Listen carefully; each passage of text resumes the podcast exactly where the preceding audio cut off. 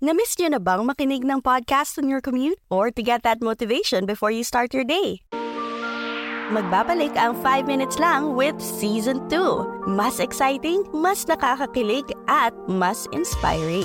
Kakasama natin sina Bianca Gonzalez. It will be uncomfortable sometimes when you step out of your comfort zone, pero you have to keep pushing the needle. Joelle. My first date was the most perfect rom-com scenario ever, honestly. Plus, ang creator ng Home Buddies and Hangout Buddies communities na si Francis Cabatuando. Sobrang iba pag solo travel because you're in a different place, nobody knows you, and you're just out there to connect with other individuals. At marami pang iba. Let's talk about dating, growing your career, and everything in between. 5 Minutes Lang, where we learn how to navigate life from people who've cracked the code. Available soon on Spotify, Apple Podcasts, o kung saan ka man Puma Podcast.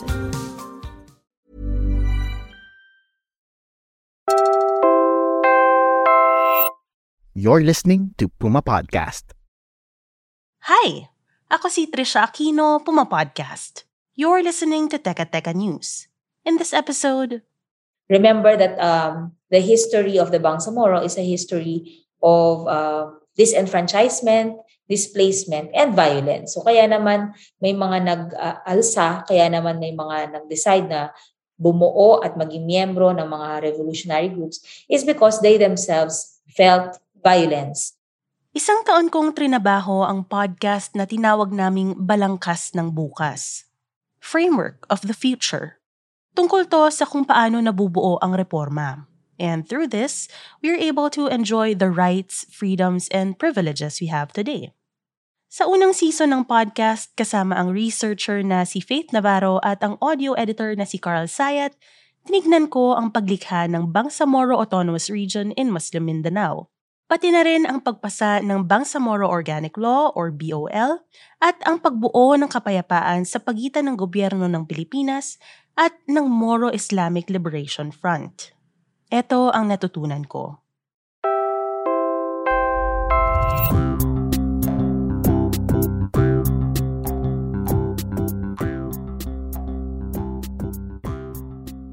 It's been 9 years since the signing of the Comprehensive Agreement on the Bangsamoro, or CAB, under the term of the late President Benigno Aquino III.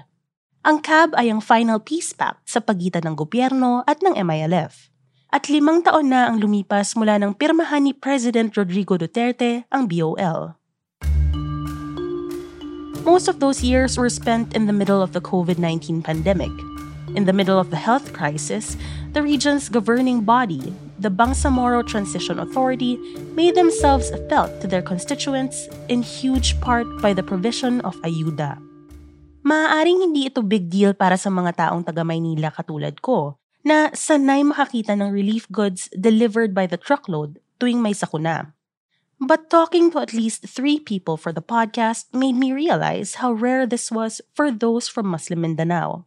Sabi ng co-host ko sa podcast, si City Fariza Ismail, ito raw ang unang beses na nakatikim siya ng ganong klaseng tulong mula sa gobyerno. Talagang malaking dagok ang pandemic. Pero mas naramdaman namin yung galaw at pagpapahalaga ng mga namumuno ng BARMM kasi through the Bangsamoro Agency Task Force on COVID-19, the Bangsamoro government put in place the necessary measures to contain the virus spread and meet the basic needs of its constituents. Naalala ko pa, first time naming makakita dito ng relief packs na may mga sabon, 1 dozen coffee packs, milk, canned goods, noodles, and many more. Talagang nakakawindang kasi palagi silang nagbibigay, hindi lang isang beses.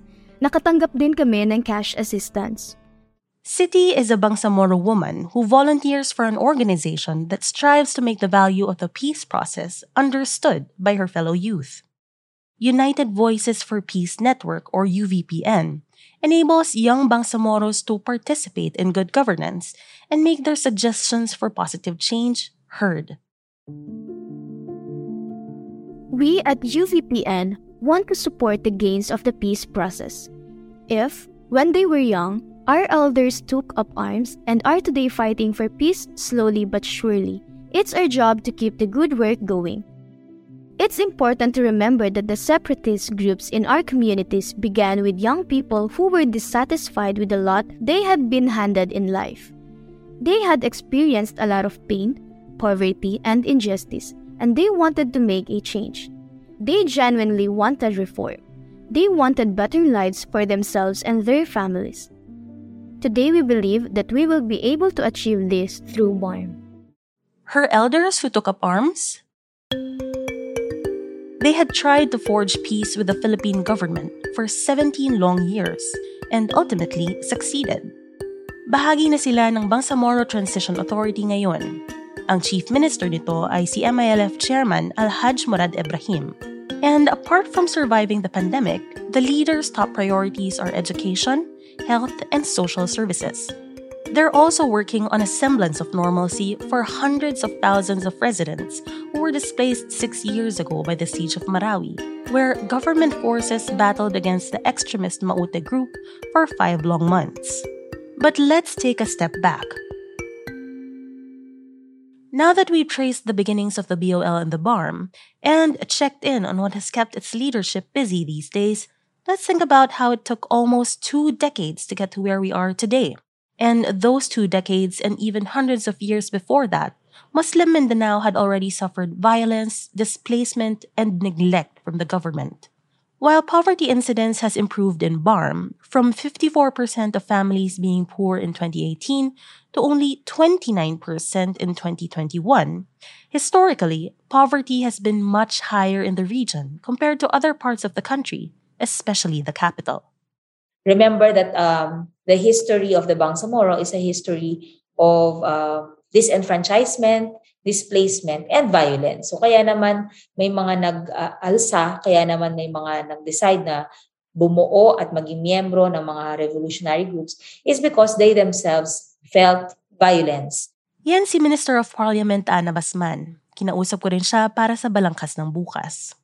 Bago siya maging mambabatas, she was part of the government negotiating panel that was working towards peace with their MILF counterparts. So yung mga injustices na na-feel from state agents, yun yung naging mukha. So anytime na makakaramdam ulit ng threat of that breaking of confidence, nagkakaroon ng violence. So kita naman natin yan. Sinabi ko, nagkaroon ng Zamboanga siege, nagkaroon ng nitong very recently yung sa nangyari sa Marawi. So fragile yung the peace that we are keeping and that we are building. MP Basman talked to me from Cotabato City, the seat of the BARMM government. Importante na nobody sits on their laurels. Nobody feels confident in our situation now. Like siguro 1 decade ago, some people would not feel comfortable living in this area. But we now, we feel na in the past years, in the past decade, madami even foreigners, even ambassadors, are able to visit the region. Even heads of state are able to visit the region without much fuss, beyond the necessary fuss, I would say. So, malaking bagay yung ganun, malaking leap yun na in terms of security, but we cannot be blind to the fact na kailangan actively natin tong pinoprotektahan. And for me, that means protecting the confidence of the people in the peace process. So for as long as people feel na itong avenue na to is effective in the redress of their grievances, nobody will be attracted to joining or participating in violent activities. I heard something similar from Professor Miriam Coronel Ferrer. She was the head of the government negotiating panel and would end up becoming the first woman chief peace negotiator in the world to sign a final peace agreement with the rebel group. I asked her, 4 years after BARMM was founded, what should we be looking at as a nation? Ano ang dapat nating binabantayan? Good governance, #1, because diyan ka madadali. Remember, may election. In 2025, the people of BARMM will finally be able to elect their own regional officials. And looking at the global experience, no, hindi laging nanalo yung nag-sign ng peace agreement sa first election after the signing of the peace agreement.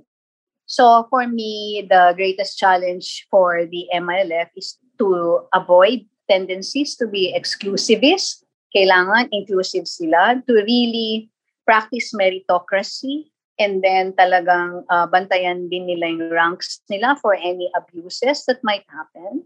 And then they have to work with the young people as well.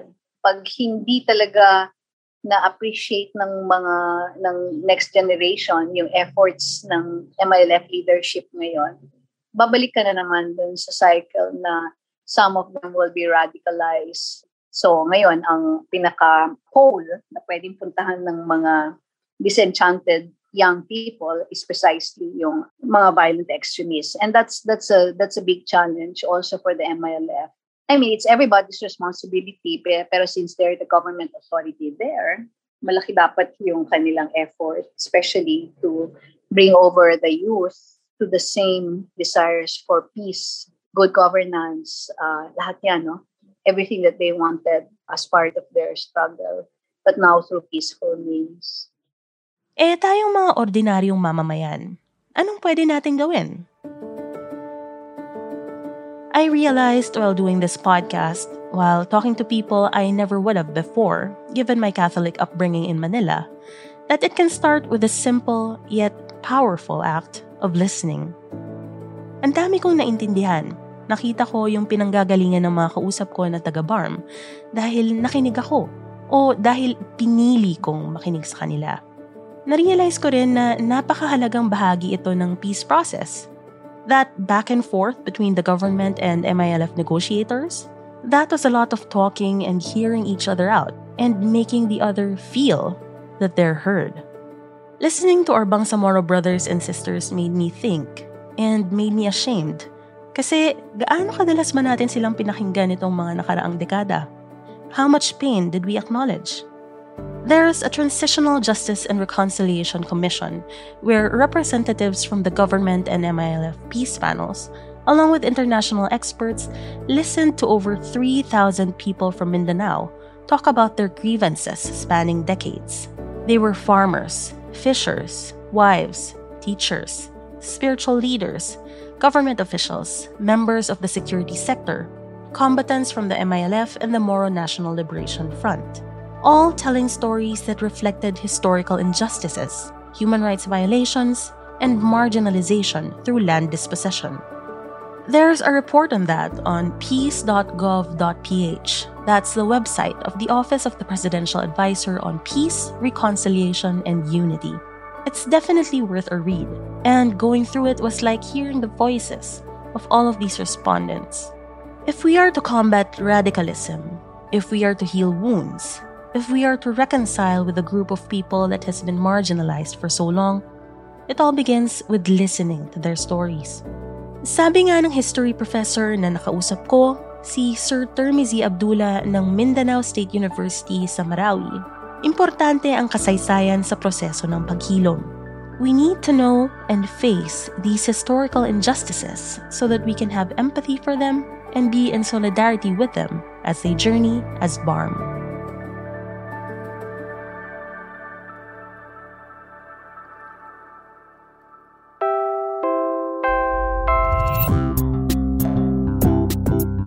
Ako si Trisha Aquino, Puma Podcast. You're listening to Teka Teka News. This episode was produced by myself. It was edited by Pidoy Blanco. If you want to hear more of what we talked about today, just search for Balangkas ng Bukas on your favorite podcast app. Balangkas ng Bukas, Stories of Major Policy Reforms is a podcast of Youth Leadership for Democracy or YouthLED, a project of the Asia Foundation and the United States Agency for International Development, powered by Puma Podcast, with the support of the United Voices for Peace Network. Thanks for listening.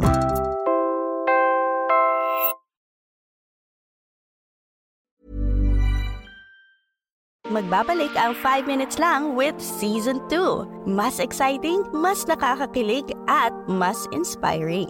Hi everyone, this is Bianca Gonzalez. Hi everyone, I'm Joelle. Hello, I'm Francis Cabatuando. At marami pang iba. Let's talk about dating, growing your career, and everything in between. 5 Minutes Lang, where we learn how to navigate life from people who've cracked the code. Available soon on Spotify, Apple Podcasts, o kung saan ka man pumapodcast.